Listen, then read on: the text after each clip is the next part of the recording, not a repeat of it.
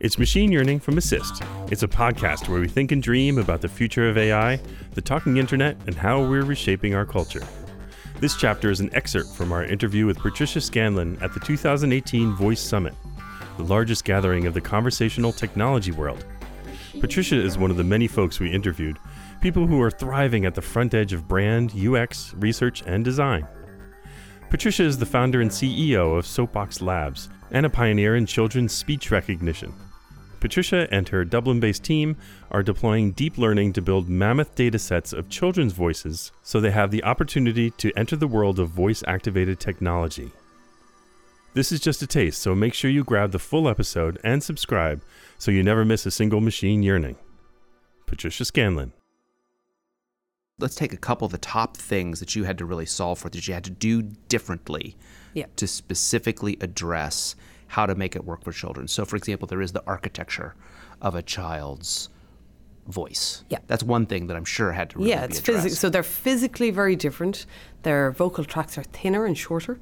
Uh, they're leading to higher higher Which is why you frequencies. get the higher pitches, and that yeah. confuses the hell out of a system, right? Because if you have built a system of adult voices, so if you think about it, a man's voice is kind of lower, a woman's is higher but overlapping, and then a twelve-year-old is kind of overlapping there, and then it just as you get younger, it gets more and more different, higher pitched than so down to a four-year-old compared to a 12 year old, even. It's very different.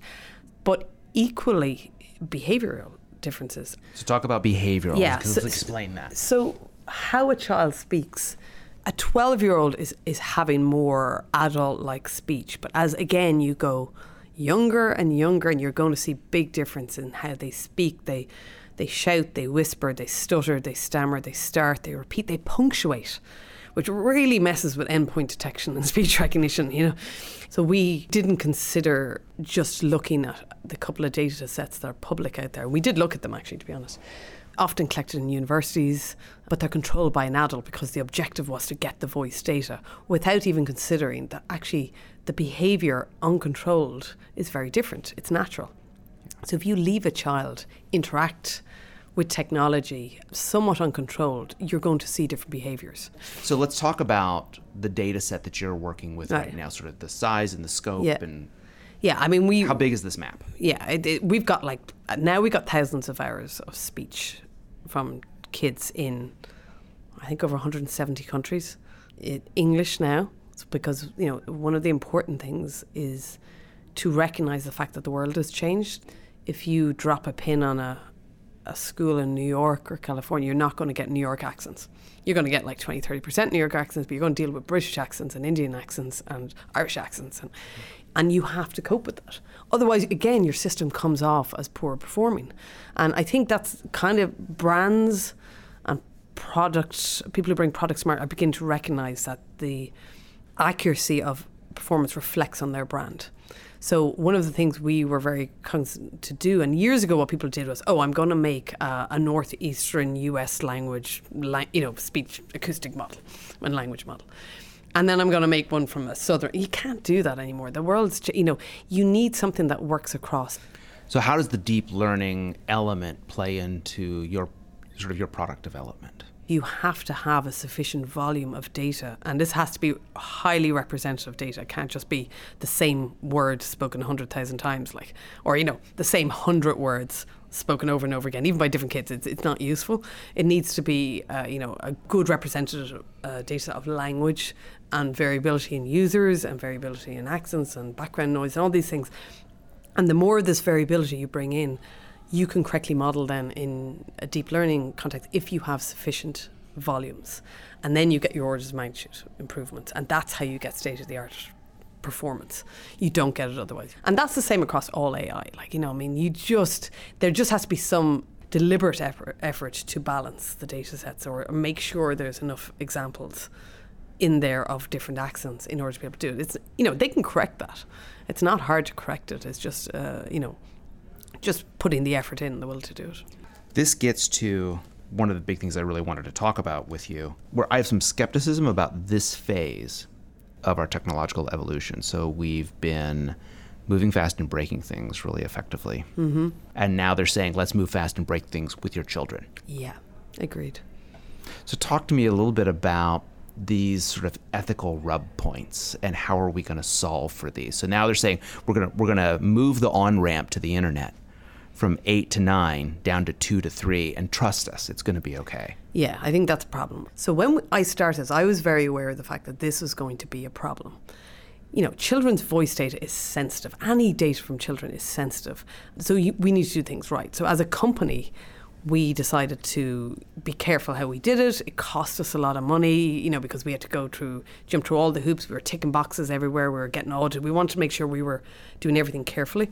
And what worried me at the time was when I was looking around going, well, I felt like I was one of the only people doing it right, like at the time, like, but it's like a free for all. And I think the industry is going to shoot itself in the foot by scrambling to take data when I don't even think it knows if it needs it. Like, you know, and why do you really need a child's voice data? To, yes, to make the speech recognition better, but beyond that, what's the point?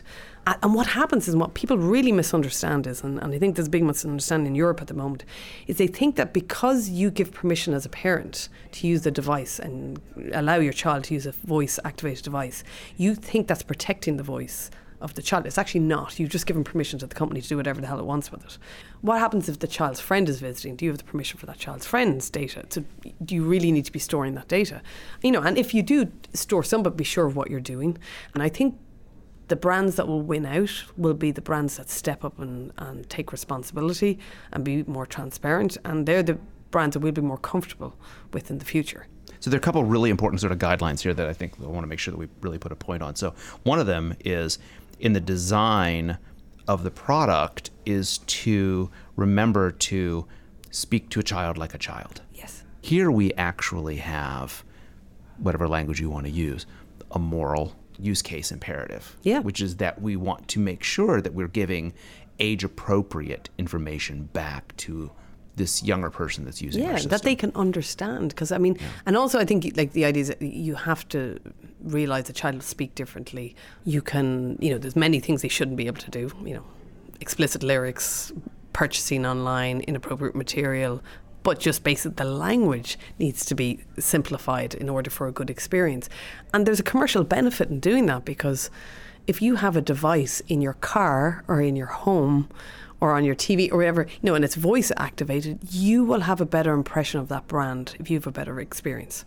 It is a moral and ethical issue. And the benefit is there's a commercial one, like so. I just, I think people are going to in another year realize they've gone too far and, and have to take a step back. And I just hope they realize that a little bit sooner than later. And that's the other sort of big flag I wanted to hoist in this conversation for, you know, brands and agencies that are listening to Machine Yearning is is sort of that guideline of just because you can yeah. doesn't mean you should. Exactly. Because we are still looking at fundamental breaks in trust you break a trust with me by not remembering what kind of rental car I want. That's one kind of yeah. trust break. Yeah, yeah. You break a trust with me because it has something to do with my child. Yeah, that's a different story. Game yeah. over, lights off. And I think home. you do notice anybody who's a parent that you talk to have very much stronger views on this than people who aren't and a big reason why I, when we started the company, when I started doing this, was like I was very cognizant that was something we were going to uphold, and we have done. And you know, it's hurt us. It hurts us as an expensive and, and you know challenges we've faced.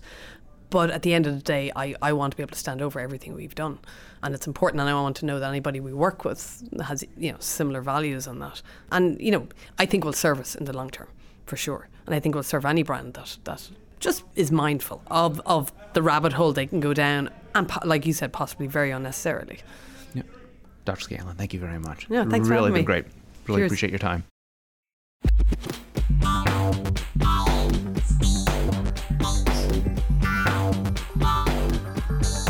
Thanks for listening, and we hope you'll take a second and share this episode with other members of your team. And make sure you check out the other chapters from this week's episode.